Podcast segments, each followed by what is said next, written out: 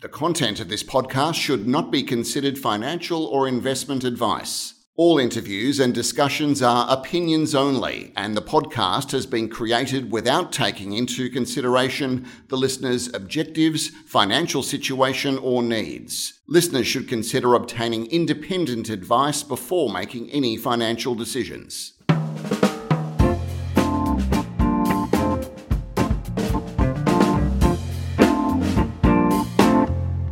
G'day, this is Barry Fitzgerald, Garimpeiro columnist for Stockhead. Welcome to another edition of the Explorers Podcast. Our guest today is Gavin Lockyer, Managing Director of Arafura Resources. It's listed under the code ARU, or Alpha Romeo Uniform, and is trading at around 8.2 cents for a market cap of $90 million. Gavin joined Arafura in 2006 to establish the company as a rare earths producer with an emphasis on NdPr. All that was to come from the Nolans project in the Northern Territory, which is about 90 minutes north of Alice Springs and is capable of producing 10% of the world's NdPr needs.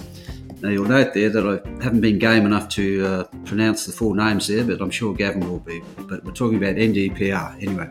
Now, the company's plan is to become the second only to ASX listed Lynas Corp in terms of NDR production.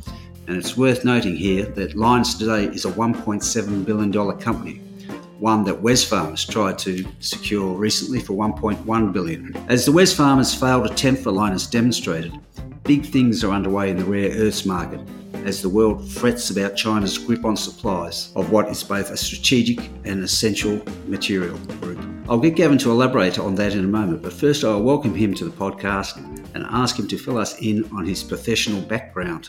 So, g'day, Gavin. G'day, Barry, and thanks thanks for having me. Uh, pleasure to be here. Uh, well, as, as you outlined, I joined Arafura in 2006 uh, as the company secretary and the CFO. And my role back then was really to uh, raise the capital uh, that the project would need in order to uh, get up and running. But uh, as I very quickly learnt, uh, a rare earth project is is not a simple mining process, and uh, you know we, we were required to do a lot more test work, uh, a lot of metallurgical work, a lot of hydrometallurgical work to unleash or crack the chemistry code of the ore body, and it's taken us a lot of time in terms of R and D uh, and, process and, and, trial and error in order to uh, to achieve that. You asked about my background. Uh, I'm a chartered accountant by trade. However, I've spent uh, many years in uh, in the investment banking community, both uh, internationally in London. and here in Australia. So, hence the reason I was brought into the organisation. Five years ago, I took over as managing director, and with the view to again continue driving the project forward. And uh, we've done that now to a point where we've uh, developed a, a, feasibility study, which was released to the market in February this year. And the next stage now is really to get out there and find that project finance. So that's our challenge for the next uh, 12 months. Mm, okay. Now, well, before we dive into the findings of the DFS and the way forward, I was hoping you could give investors a bit of a, a, background on the market for NdPr, its uses, and perhaps the you know the fastest growing component. Yes, not, not a problem. Look, NdPr or neodymium praseodymium, as well uh, is, is, the long name, uh, it, it, it, represents two of the lighter rare earth elements which sit at the bottom of the periodic table in the lanthanide series. So that's your chemistry set for the day. Mm-hmm. Um, uh, we call it NdPr. Obviously, it's much easier to, to pronounce. Uh, and they're typically they come together and they form the nucleus of uh, high performance magnets. Uh, they, they, represent about a third of a rare earth magnet, and and these magnets uh, are used for many many applications. But most people would be familiar with them as uh, part of the speaker system that sits in their earbuds that go in each ear. The, the reason your earbuds are so clear and, and uh, small uh, as a result of uh, miniaturization of the magnets required in the speaker. The other major use is obviously automa- automotive uh, manufacturers. People have electric uh, seats, electric steering, electric windscreen wipers, uh, electric braking. Uh, all of these are replacing hydraulics, and all of them are using a, a micro, a small neodymium praseodymium magnet in, in each of the applications in order to um, make, make your car lighter and more fuel efficient. But the biggest growth industry is certainly the clean tech industry, uh, combined predominantly around uh, wind turbines. Each wind turbine has about 150 kilograms of magnet in each turbine, uh, but also obviously the electrification of motor vehicle fleets globally. Uh, an automotive, uh, a typical automobile will use about a kilogram of NdPr magnet uh, in, in its system for all those applications I, I, noted earlier. But an extra kilogram is used when you put a, an electric motor in a car. Uh, and, and, and that is really the driving force behind the NdPr supply demand um, gap that's looming in coming years. Okay. Now, what you've outlined there uh, tells us a lot about the essential nature of NdPr across uh, a number of industries and uh, boom industries like the EV market. But I was wondering if now we could touch on the strategic nature of uh, NdPr and it's you know the importance of getting new projects like Nolans to reduce uh, China's grip on supplies. Sure. Well, as you've alluded to, China currently supplies about 85 to 90 percent of the world's market. Uh, the only other producer, as you also alluded to, is Lynas Corporation. Uh, and there's a couple of smaller uh, producers around the world, but they're they're very small deposits and uh, they, they, they're not really significant volumes. Most analysts are forecasting that uh, NdPr magnet growth just in the EV space alone will be around 8% year on year. Now, mm. at current uh, growth trends, there's a looming shortage by around 2025 of uh, demand current current supply into that demand. What's also growing is China's uh, demand for NdPr is growing significantly within the Chinese domestic market. And most analysts are now saying too that by around 2022, uh, China will become a net importer of NdPr. Now, what this means is that uh, the rest of the world, who is dependent on China currently for supply, uh, will find that uh, they won't be able to get their hands on it and uh, and and this is becoming a, a major issue, uh, particularly for the US, who, as you can expect, uh, you know, as you would um, expect, the the Defence Department is a significant user of NdPr as well.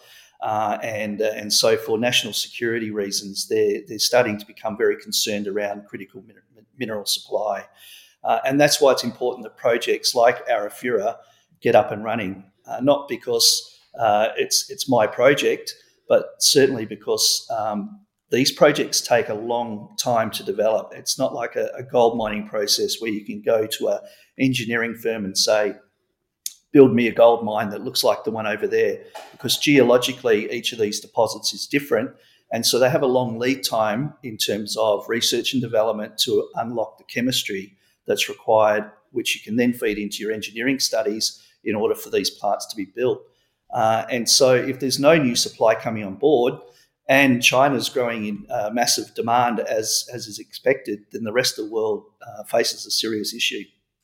Mm. Now, the company's obviously put a lot of work into the DFS, which you mentioned was released in February earlier this year. Uh, can you point out for us some of the, the key findings of that DFS? Absolutely. The, the DFS really highlighted for us uh, what we kind of already knew, I guess. The fact that the, the, the project is a long life project. We've got a, a, life of mine, according to the ore reserve, of 23 years, but we know it's significantly greater than that. The 23 year life of mine is simply in the top 200 metres from, uh, from surface of resource. Uh, but we've drilled down at least 440 metres and we're still in mineralisation. So it's a, it's a long life asset it's globally significant because it is enriched in NdPr. Um, not all rare earth deposits uh, contain the same ratio mix of, of, of, rare earth elements. And so ours is endowed in NdPr, which again is a bonus for us. Uh, and also, the DFS proved that it's a low cost operation. Ours is a phosphate hosted ore body. We're able to unlock that phosphate uh, and sell that as a byproduct, which means that our operating cost of just over 26 US dollars a kilogram firmly puts us in the lowest quartile, even compared to the Chinese producers. Uh, and we think that's extremely important for our ongoing competitiveness. Hmm. So, with that low cost, I was wondering did the DFS at all explore what the leverage to price improvement was from current levels? So? So currently, uh, spot price is about 45 uh, US dollars a kilogram. Uh, most, uh, if you extrapolate the demand supply um, analytics that are out there from various sources, most are forecasting by around 2022, 2023, when we're in production, it should be around $70 a kilo. And at $70 a kilo, we know it's a bankable project. And that's what the DFS proved. Mm. Um, now, obviously, the the task ahead is to arrange. Uh, I think the capital cost is roughly a billion dollars uh, Australian. Uh, what's the plan to secure that? Look, it's not a commodity market, so we can't go through traditional financing routes um, because banks just can't bank it. They don't. They need a clear, um, uh, clear direction as to where our offtake or how they're going to be repaid. And so, our focus over the last six months has been to really crank up our marketing activities, uh, try and secure long-term offtake arrangements with customers that have a balance sheet that will um, underpin the, the bank the bank debt. And uh, I mean, it's a similar process to what Lynas went through. They utilised a uh, the Japanese trading house Sojitz. That then allowed uh, JOGMEC and the Japanese government to guarantee the, the debt component, which the Japanese banking sector then was able to, to fund. And, and we're, we're looking to do a similar, uh, I guess, structure but we're trying to also bring in other parties other than the Japanese. We'd like to focus uh, on the Koreans, on the on the Europeans, those countries that have uh, a strategic requirement for their wider manufacturing industries uh, on the long term supply uh, security of supply for NdPr. And obviously, the automobile uh, sector is is a, is a big component of that. Mm. Uh, as you mentioned there, uh, Japan Inc., for want of a better term, lined up in support of Lynas Corp. And you've mentioned there that uh, you, you'll be casting your net further afield. But I was just wondering, does this Australia play any role in potential financing for the project? Look, we're talking with uh, the Australian government and also uh, sec- uh, pools of funds within the Australian government, such as the, the, the NAIF or the Northern Australia Infrastructure Fund, uh, we're speaking with EFIC, we're speaking with the clean energy funds, all these pools of, of, of capital, uh, trying to pull them together into some sort of structure. That's going to take some time, but certainly there's opportunity there for, for Australia to be, or the Australian government to be uh, involved in the project. Mm. Do you have a timeline at all for completion of financing, or is it uh, see how it works out? No, definitely not. We we are driving pretty hard to try and have financing secured by at least the middle of next year. Uh, we, we would like to, we have a lot of engineering going on at the moment in terms of uh, execution readiness uh, and uh, leading into front end engineering. And we would like to be able to roll that straight over into early works uh, construction, uh, potentially to be, you know, turning dirt this time next year if, if everything goes well. Mm-hmm. And then construction would lead through to first product roughly when? Targeting end of 2022 for commissioning. And uh, obviously, there's a, a, ramp up period there. And uh, but certainly, we'll be looking to ship first product by either end of 2022 or early 23. So potentially capturing that window of opportunity of uh, around 2025. Yeah, absolutely. And look, what I said about China and their their demand profile uh, becoming a net importer, we're, we're seeing uh, China Inc. basically put their foot on various projects outside of China, various resources. Uh, there's no secret as to why uh, Donald Trump really put the bid in for uh, for Greenland. There are a significant resource of rare earths there, as well as uh, as uranium. So, you know, but the Chinese have already put their foot on on partly on that deposit, and we're seeing it in other other projects too that are very early stage, which uh, we believe China will develop over a course of time when when China requires that that feedstock. Mm. Is the intention to proceed on a 100% basis, or is the company open to potential uh, equity partners in the project itself? Uh, look, we're a small market cap company with a with a mega project. So if we thought we could do it 100% on our own, uh, we, I think we'd be kidding ourselves, and, and it wouldn't be the right thing for our shareholders. So if there was the right strategic partner that was interested in the project and developing it in the same time frame that, that we would like to develop it to return uh, some capital to our shareholders, then we'd certainly entertain either a project sell down or an equity sell down. Right. And I noticed that there's been a decision to have the separation plant loca- co-located at Nolans rather than a, an overseas location. What was the sure. thought behind that? Look, we've always believed that if we could do everything at one location, it makes sense. It's cheaper, it's easier to manage, um, and you know, all the waste is managed at site from where it came, and um, it was, I guess. Uh, exacerbated by the issues that uh, are going on in Malaysia. Um, we can do everything at site. We're fully permitted environmentally to do everything at site, so it made sense to do it there if we could. We did look at uh, some of the final stage separation being done offshore. That was predominantly because of access to uh, chemicals that are required for the solvent extraction phase. But at the end of the day, I think the social license to operate and manage everything in one location certainly overrode any cost savings that we may have uh, achieved by having an offshore location for that final processing. Mm. You did very well then, Gavin, not to mention the issues Lynas had uh, with its Malaysian operation. But, uh... well, you know, the issues, every rare earth deposit comes with some degree of radioactivity.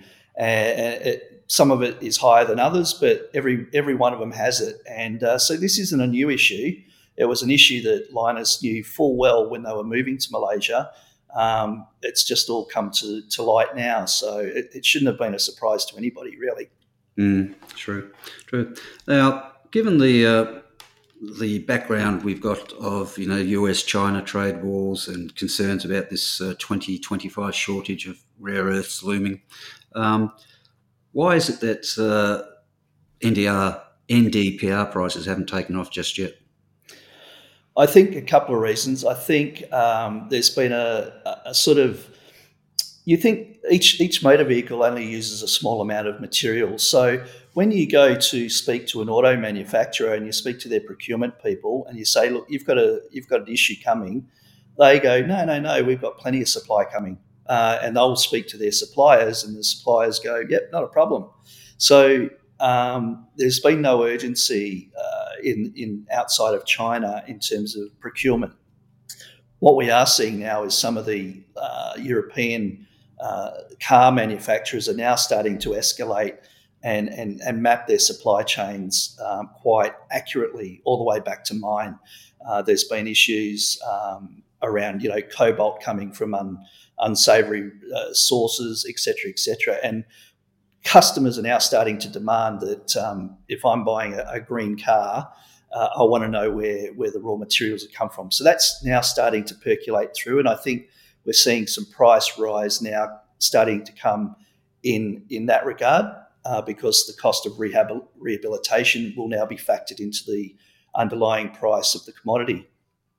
Uh, another aspect is that we're currently seeing out of the Chinese magnet manufacturers some of the European manufacturers starting to place long lead orders for their magnets for mid 2025. So I think over the remainder part of this year, we'll start seeing some price escalation in the underlying uh, NdPr oxide price.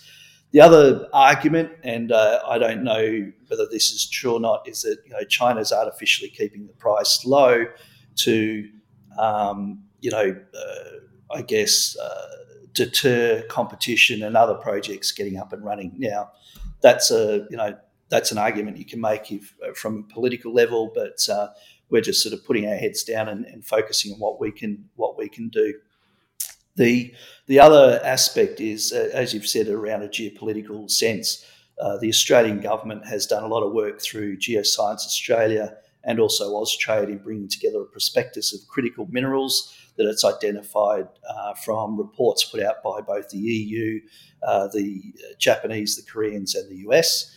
Uh, and in that has identified a num- number of projects in Australia that could help meet that supply uh, shortfall. And, uh, and obviously, it's, you know, our Prime Minister is heading to Washington as we speak to discuss that very issue. Yeah, I understand overnight there were uh, some US senators uh, met on the very subject, uh, not necessarily rare earths, but just uh, critical metals. Um, it's obviously a growing concern uh, as this US uh, China trade war becomes seemingly prolonged. Sure, absolutely. And look, from a US perspective, uh, you know, they they're, they're, one of the few countries that still has manufacturing industry, and uh, the trade surplus that the US has with Australia uh, is predominantly uh, controlled or not predominantly influenced by five. Uh, key industries. One of them is defence, but the other four are, are predominantly manufacturers.